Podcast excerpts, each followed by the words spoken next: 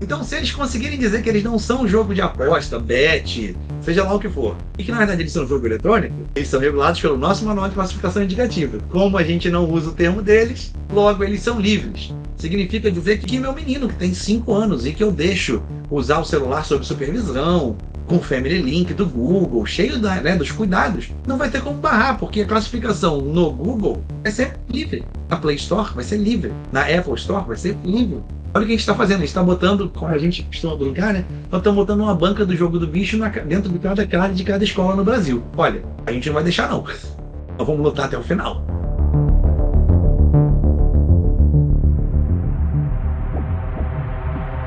Você está ouvindo Código do Caos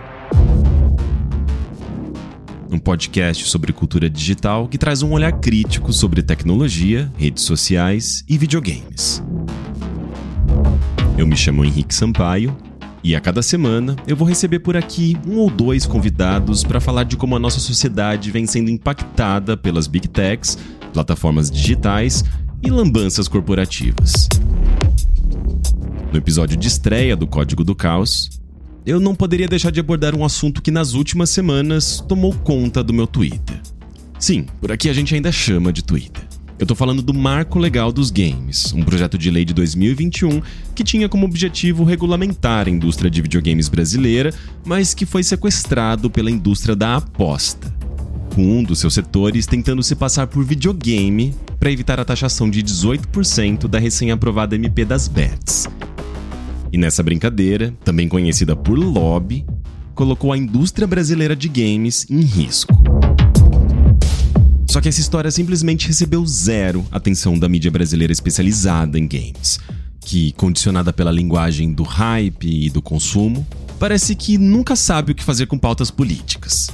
Pelo menos até uma thread minha viralizar e chegar em personalidades da esquerda brasileira, como o ator Gregório do Vivier o antropólogo Orlando Calheiros e a deputada Samia Bonfim. E um dos personagens que se destacaram nessa minha thread foi o Márcio Filho, um desenvolvedor de games que no dia 20 de setembro foi até o plenário do Senado Federal, em Brasília, e durante 10 minutos defendeu, com argumentos sólidos, um projeto de lei que atendesse às demandas da indústria de games, e não da indústria da aposta. Estamos aqui hoje porque um projeto de lei que deveria tratar de um marco legal para o nosso setor foi cooptado por gente que quer fugir de regulação de bets e facilitar o acesso de crianças e adolescentes a mecanismos que, se não são apostas, como eles dizem, são bastante parecidos. Márcio Filho é game designer, formado em direito, trabalha com videogames há mais de 15 anos e atualmente ocupa a presidência da Ring, a Associação de Desenvolvedores de Jogos Digitais do estado do Rio de Janeiro. E é com ele que eu converso neste episódio de estreia de Código do Caos.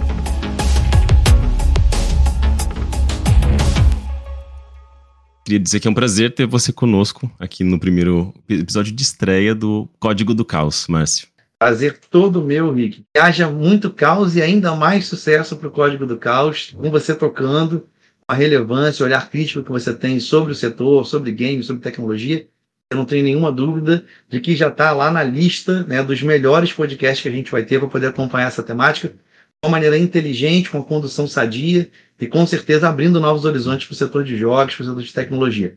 Parabéns e estou honrado de estar aqui para esse primeiro episódio. Poxa, obrigado. Olha, não poderia ter introdução melhor do que essa. Eu agradeço profundamente. Bem, é, Márcio, antes da gente começar a falar dos, uh, dos andamentos e da onde a gente está com essa questão do marco legal dos games, eu queria fazer uma pergunta que eu acho que você já respondeu muitas vezes e talvez seja um pouco enfadonho para você, mas eu queria que você me explicasse o que, que é o marco legal dos games e por que ele é importante.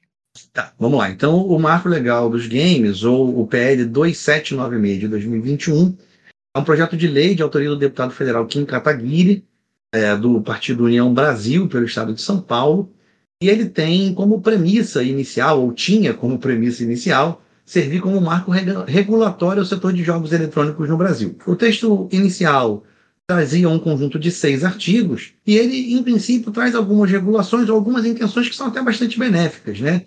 É, apesar de alguns temas estarem superados pelo tempo e pela própria regulação do, do governo, em áreas como o setor aduaneiro, e como a classificação de jogos né, em vários ambientes, o, o PL tem um, uma iniciativa que é importante, que é colocar o setor de jogos regulado, identificar o setor de jogos como uma área passível de receber investimentos de pesquisa, desenvolvimento e inovação, e também de, de verificar ou de apontar jogos eletrônicos não são jogos de azar. O problema, e a gente brinca um pouco nesse sentido, né, é que assim, mesmo no texto original, o PL peca pelo que fala e também pelo que não fala, né?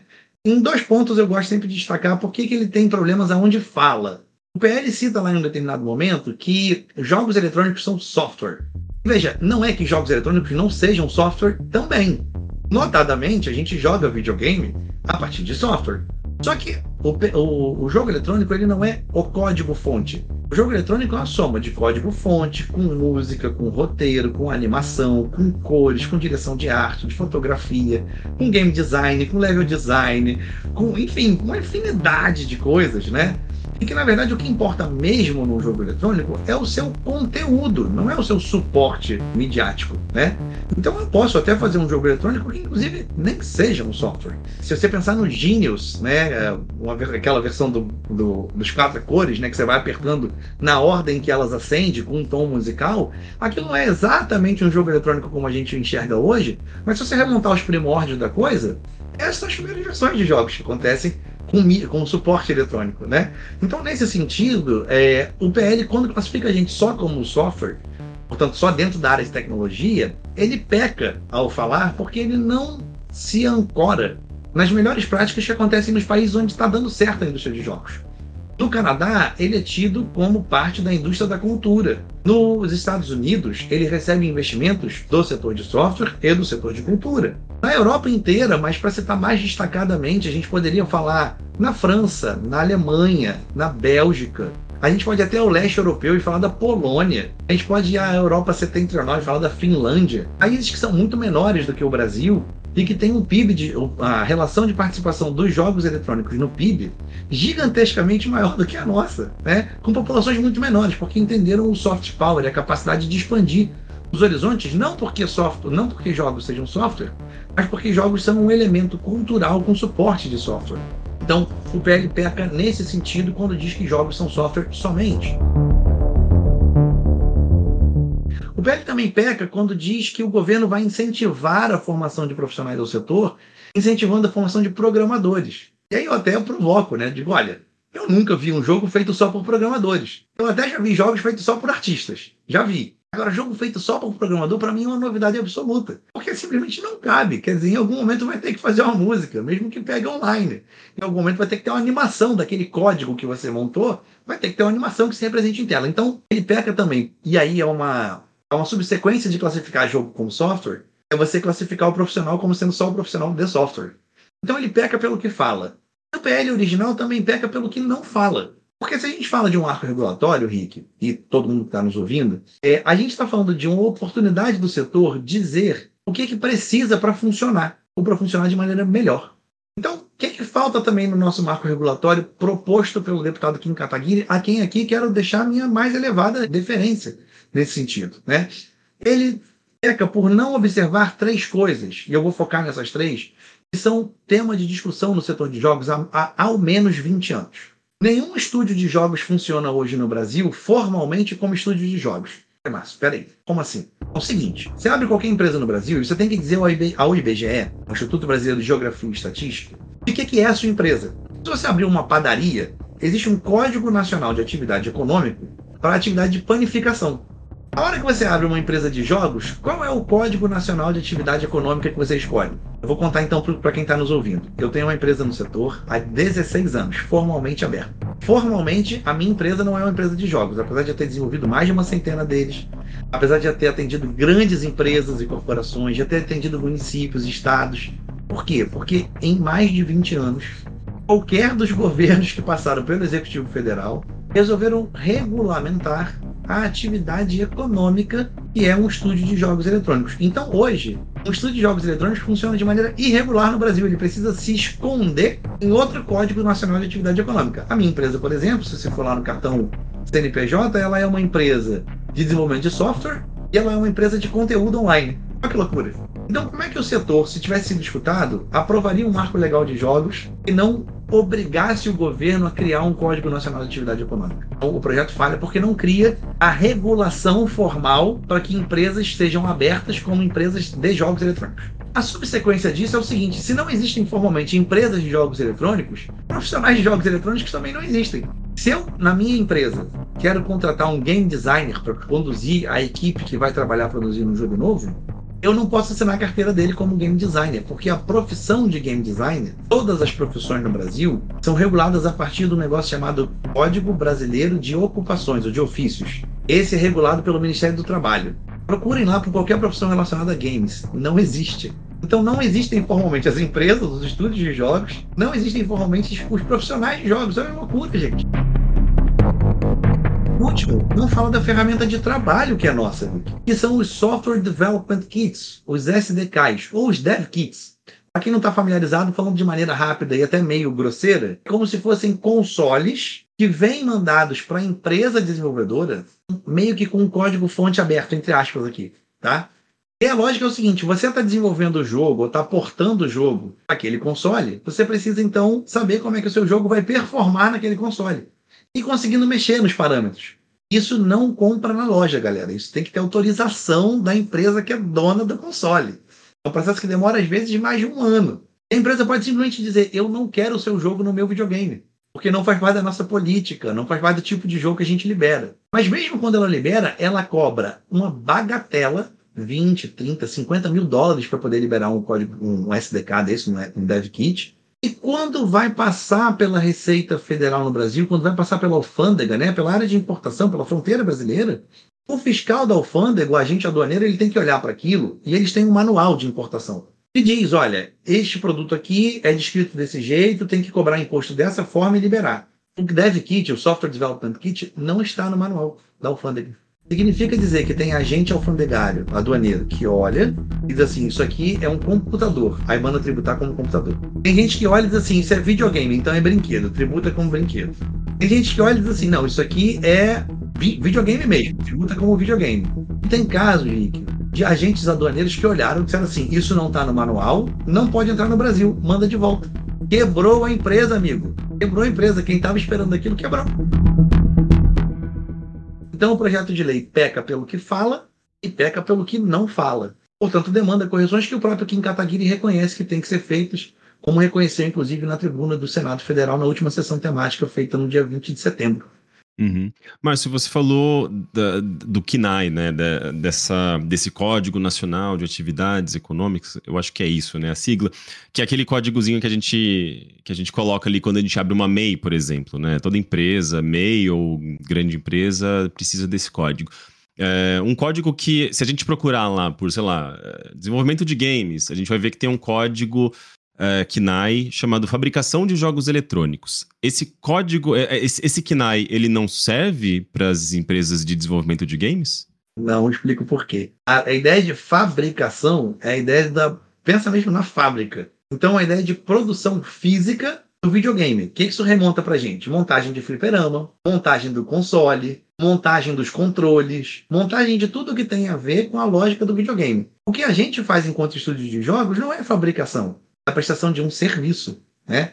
Hoje, quem vai abrir uma empresa que quer atuar em jogos acaba fugindo para coisas como é, desenvolvimento de programas de computador, customizáveis ou não, que é um KNAI específico, é, estúdios de arte e design, estúdios de ilustração. A galera acaba tendo que sair para um outro lado. Mas que não é isso, né? A hora que eu faço um jogo para uma escola ou para uma grande empresa, um advergame, por exemplo, qual é a nota que eu vou emitir? Qual é o código que eu vou botar lá? Qual foi a atividade que eu fiz? Não foi de desenvolver um programa de computador, foi de desenvolver um game, pô. Que, que parece, mas não é a mesma coisa.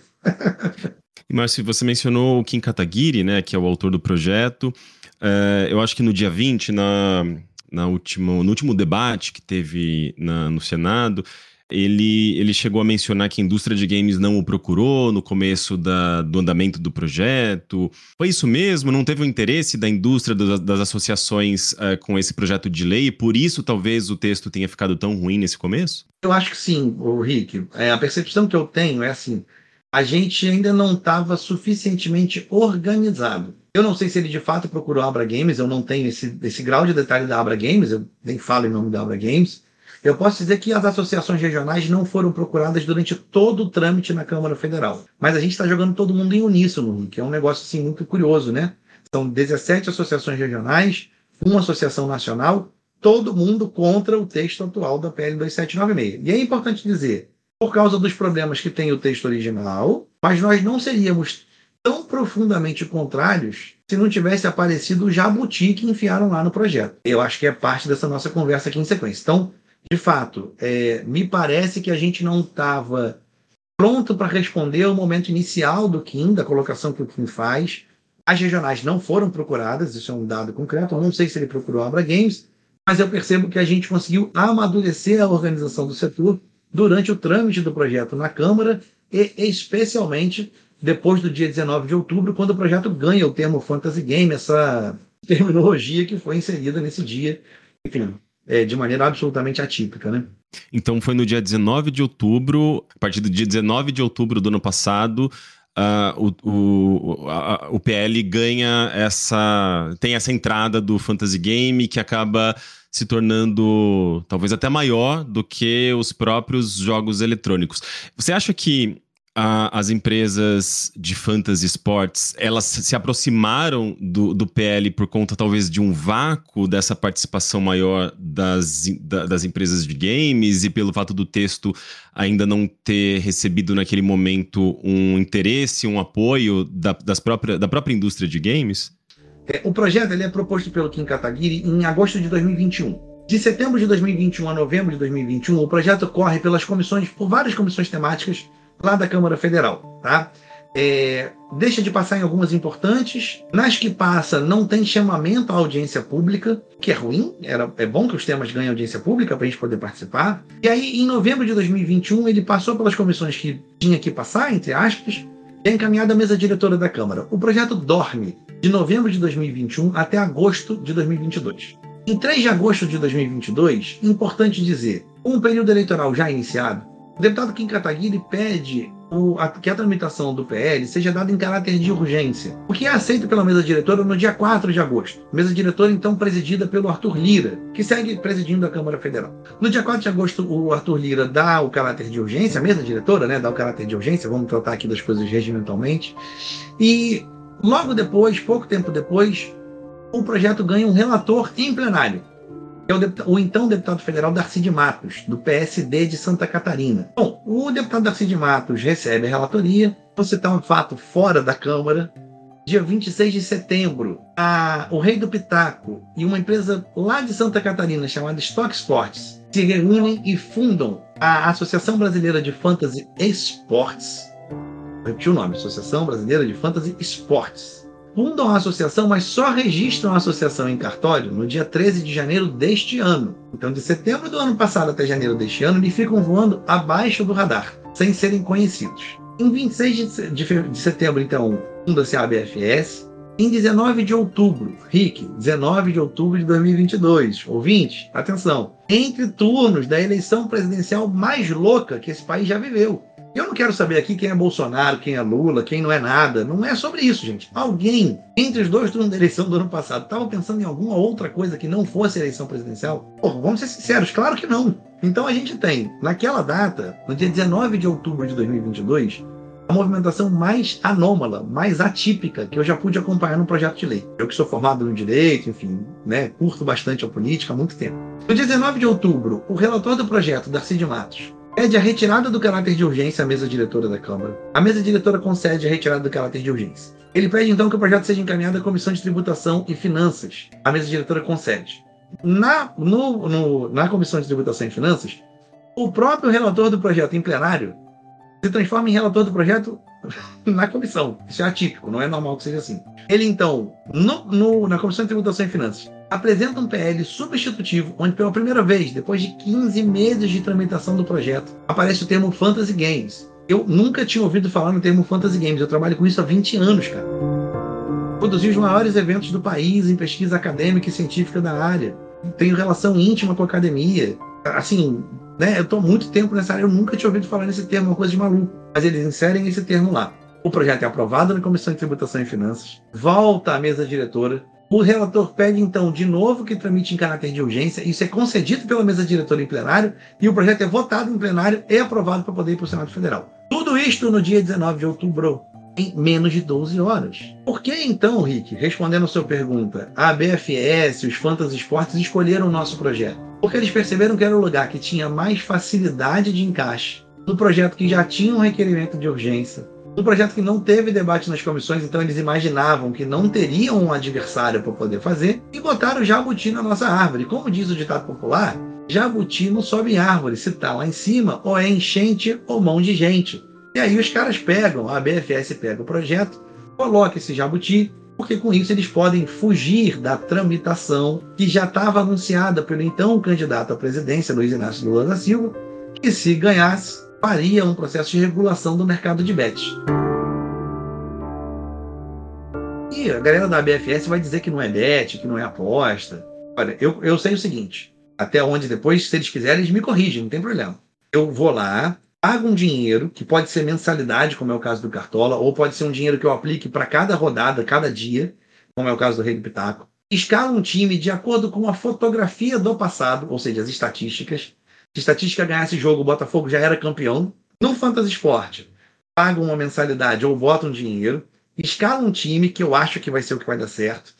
Dou a sorte do meu time fazer a maior quantidade de pontos e no final ou ganho prêmios que valem dinheiro ou saco dinheiro ao fim do dia. Olha, pode até ser que não seja aposta, mas com certeza não é videogame, com certeza não é jogo eletrônico. Ou como eu brinquei lá no Senado. Pô, tem rabo de jacaré, tem boca de jacaré, tem couro de jacaré, não é jacaré? O que, que é então, cara? Sim, e esse aparentemente é um dos interesses deles, né? Assim, não só fugir da regulamentação que já estava anunciada naquele momento e começou a rolar de fato, né? Até já saiu, né? A, a diretrizes, você tem ali, eu acho que os 18% de, de impostos, né? De taxa, de uma taxa de 18% para as empresas de bet. E é, é meio que isso eles tão, que eles estão tentando fugir, além dessa questão uh, da classificação etária, né? Porque a partir do momento que eles são entendidos como jogos, eles teriam a facilidade ou, enfim, o direito de direcionar seus produtos para crianças e adolescentes? Tem isso também? Totalmente, porque é o seguinte: é, jogos de aposta, jogos de azar e bets, segundo a MP 1182, que acabou virando a PL 3626 de 2023 na Câmara, é, joga, esses tipos de, de, modalidades né, de aposta, elas são para maiores de 18 anos, está descrito formalmente na lei. Videogame, como é que funciona o videogame? O videogame tem uma classificação indicativa que é dada a partir do manual de classificação indicativa que é produzido pelo Ministério da Justiça aqui no Brasil. Em outros países tem órgãos é, que fazem essa regulamentação próprios. O que, que diz o, o, manual de classificação indicativa? Ele diz o seguinte: se houver a presença deste determinado item, então o jogo é para a idade X. Se não houver a presença deste item, então ele é livre. Vou dar um exemplo. Se um jogo tiver, jogo ou filme, tá? Obras audiovisuais de uma maneira geral. Se um jogo tiver cena de sexo explícito, então ele é para 18 ou mais. Se não tiver, ele é livre. Se o jogo ou obra audiovisual tiver é, cenas de alguém estimulando o uso de entorpecentes, então é 18 mais. Se não tiver, é livre. Se a obra audiovisual tiver uma cena de tortura, uma violência que não tenha muito a ver com o contexto da história, então ele é 18 mais. Se não tiver, então é livre. Estou querendo dizer o seguinte: a classificação indicativa ela é restritiva pela presença. Então ela só restringe a idade se tiver a presença daquele elemento. O Manual de Classificação Indicativa do Ministério da Justiça do Brasil se baseia basicamente nesses três pilares que eu acabei de citar: regulação sobre sexo, regulação sobre entorpecentes, regulação sobre violência. Depois, pesquisem. Quem quiser, fica à vontade. Só pesquisar. Manual da Classificação Indicativa Ministério da Justiça. É um PDF, você vai abrir o documento. Se você abrir no seu navegador, aperta Ctrl F, pelo menos no Windows é esse, o comando, e pesquisa pela palavra azar ou pela palavra aposta. Eu vi que esses temas não aparecem no manual. Logo, se não aparecem, são livres. Então, se eles conseguirem dizer que eles não são um jogo de aposta, bet, seja lá o que for, e que na verdade eles são um jogo eletrônico, eles são regulados pelo nosso manual de classificação indicativa. Como a gente não usa o termo deles, logo eles são livres. Significa dizer que meu menino, que tem 5 anos e que eu deixo usar o celular sob supervisão, com Family Link do Google, cheio da, né, dos cuidados, não vai ter como barrar, porque a classificação no Google vai ser livre. Na Play Store vai ser livre. Na Apple Store vai ser livre.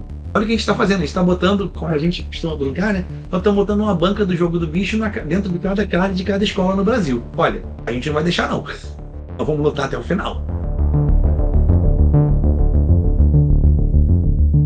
Além de ser um, um PL com um texto que não atende os interesses para a indústria de games, é um PL que causa um, causa um mal para a sociedade brasileira, permitindo que jogos de aposta ou jogos que tenha, tenha alguma diferença em relação aos, os próprios bets ou outras formas de aposta, mas ainda assim envolve colocar dinheiro em jogo, envolve esse risco da perda, da perda do dinheiro a gente está permitindo que isso atinja possivelmente crianças e adolescentes, né? É, ou seja, é, é, é uma perda para a sociedade brasileira dos dois lados. E acho que é por isso, Rick, que a gente conseguiu montar é, uma, espécie, uma espécie de frente ampla no Senado Federal. O pedido para retirada de pauta na quarta-feira, dia 20, porque o projeto estava em pauta na quinta-feira, dia, dia 21, envolveu do líder do governo no Congresso Nacional, o senador Rodolfo Rodrigues, ao senador Eduardo Girão, do Novo, do Ceará, que é uma oposição é, legítima e ferrenha ao governo. E eu estou aqui dizendo se essa oposição é boa ou ruim, porque não me cabe. Né? Ou se ser governo é bom ou ruim, também não me cabe. Mas, assim, não, é, pessoas que estão em lados opostos da disputa política, está é, tá tão claro que isso é maléfico à sociedade brasileira, que mesmo pessoas que estão em pontas extremas da disputa política estão concordando em conduzir isso a um processo de mais debate, a encaminhamento a outras comissões, para que a gente possa tratar cobra como cobra e jacaré como jacaré, né? cada coisa no seu lugar. E é isso que a gente está começando a ver, né? A partir da, da, semana passada, a gente viu ali, por conta talvez até desse posicionamento muito contundente dos profissionais da indústria de games ali no Senado, ah, naquele debate. É, eu acho que fazendo um trabalho muito bom de convencer é, os senadores. A, a, entender qual era a problemática, e hoje mesmo a gente viu, uh, numa tentativa ali do relator de é, é, aprovar esse texto e não conseguindo justamente porque os, os senadores eles estavam já talvez bem convencidos da importância desse debate, né? É isso que a gente está vendo no momento, essa, digamos, o, a associação aí dos, dos, dos fantasy sports, as empresas de fantasy sports, perdendo essa batalha no momento. Uh, porque justamente com as novas comissões de educação, de esportes, que eu acho que também vai acontecer, né? É, a gente vai ter mais debate e possivelmente uma participação maior das associações regionais e da Abra Games, é isso?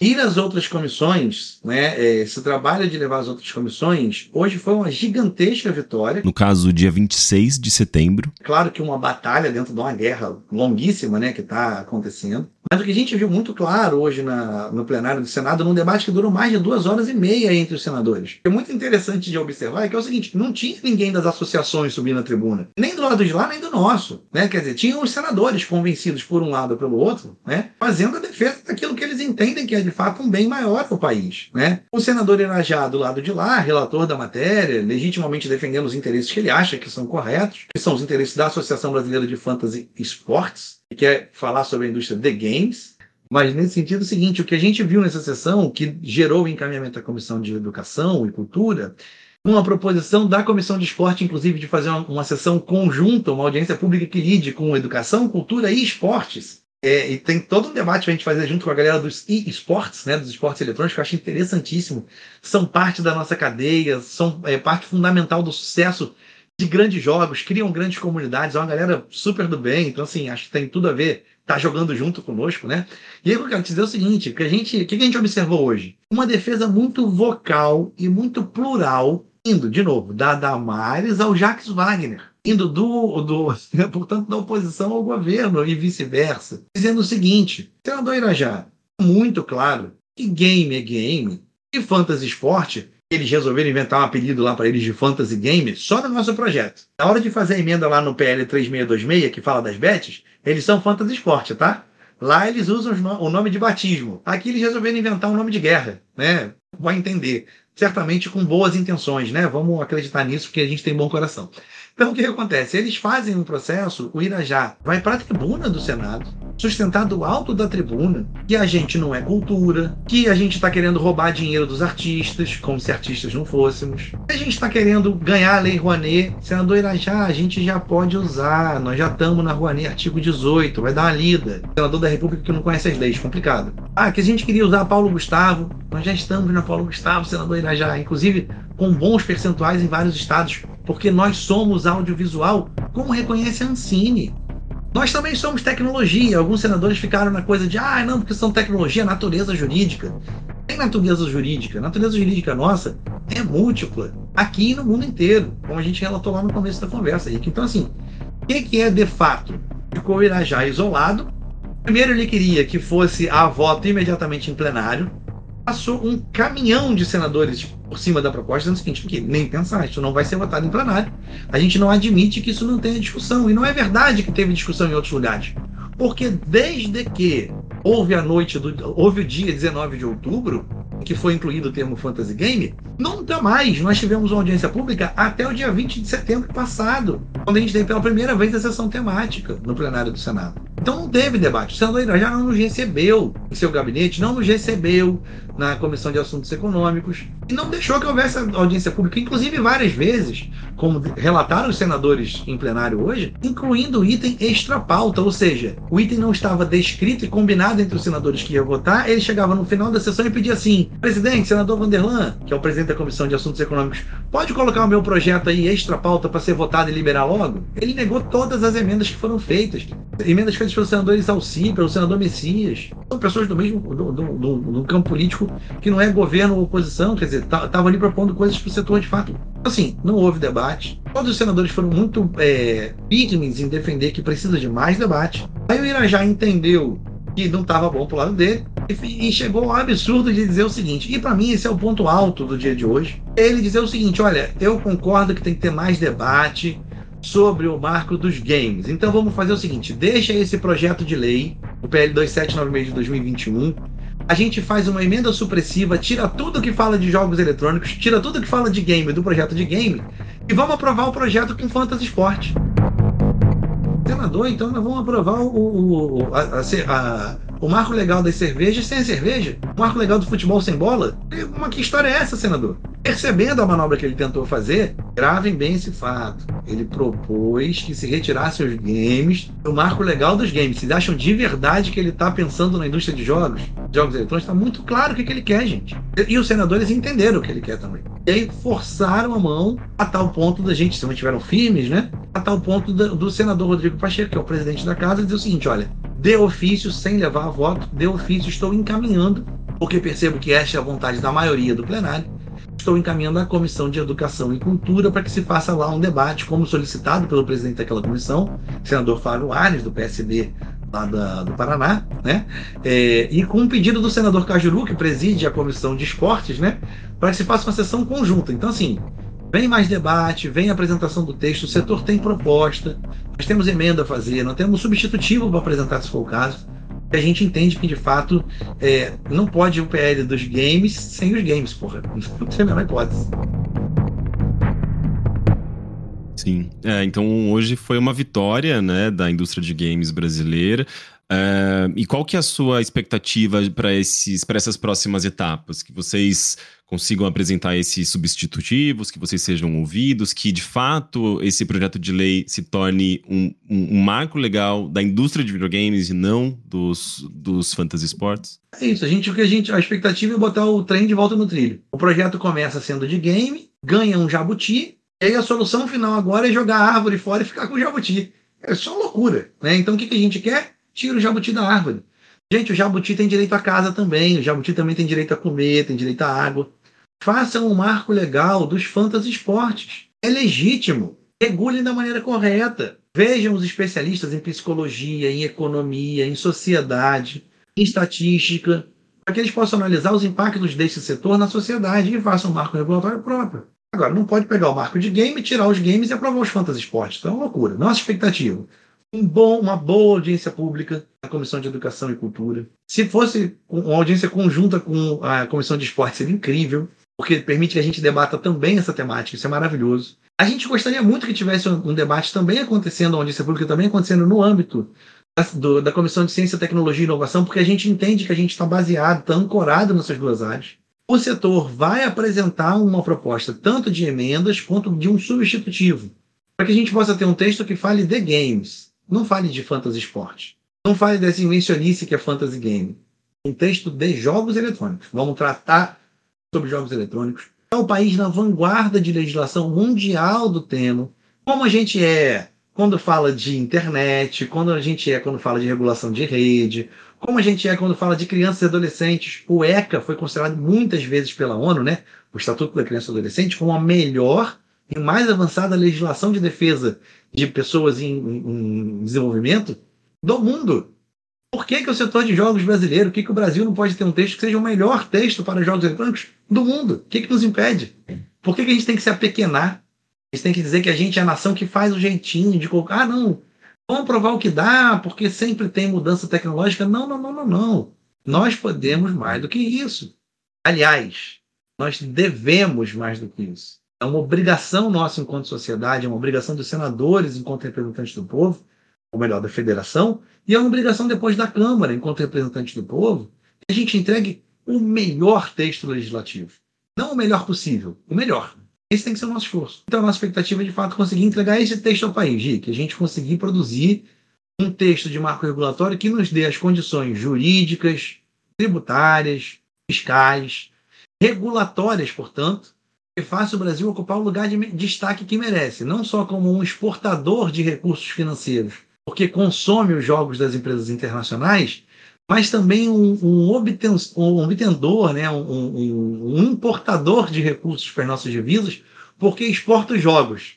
Né? Não porque manda dinheiro para fora, mas porque aqui consegue produzir coisas de excelente qualidade que são destaque no mundo inteiro e que as pessoas pagam lá fora em dólar, em euro, em libra esterlina, e a gente traz essas divisas para o Brasil, melhorando a balança comercial do país, sem destruir um centímetro quadrado de nada da natureza, permitindo que a gente, de fato, ocupe um papel altivo na economia global. E é esse papel que nos cabe, da ciência, da cultura, da inovação, desse soft power que nós somos capazes de ter, sim, ao contrário do que pensam aqueles que querem nos apequenar enquanto nação, enquanto setor, enquanto país. Nós temos uma história para cumprir.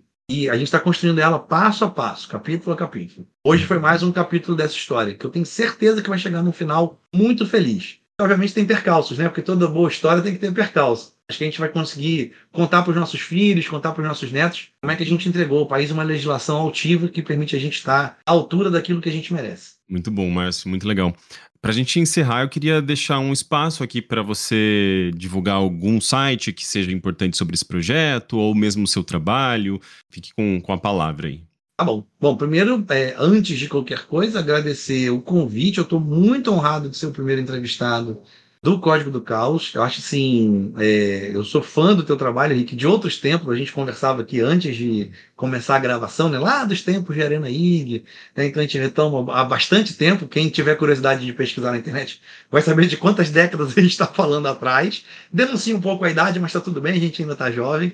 É, dizer que, assim, fã do teu trabalho, fã da condução jornalística que você faz das coisas, da produção que você faz, é, recomendar a todo mundo o primeiro contato, teu podcast autoral, documental, que é fantástico, brilhante, remontando as origens dessa internet brasileira, desta máquina do caos que a gente tem aqui entre nós, né? Que nos une e nos separa em tantas dimensões. Então, assim, é, parabenizar você pelo trabalho que vem conduzindo há tantos anos é, especialmente nesses últimos anos, no, no, no primeiro contato. É, desejar que o Código do Caos, portanto, apesar deste primeiro entrevistado, tenha muitos entrevistados de sucesso e que as entrevistas possam sempre viralizar, bombar. Você vai contar com todo o nosso apoio nesse sentido. Em segundo, é, deixar o meu abraço a todas as associações regionais, especialmente a turma lá da Ring, que é a nossa Associação de Desenvolvedores de Jogos Digitais do Estado do Rio de Janeiro, a qual estou tendo a honra de presidir desde julho do ano passado. Ainda tem mais quase um ano de mandato aí pela frente, pelo menos. É, espero que não me, não me deem um impeachment até lá, né? vou fazer tudo direitinho.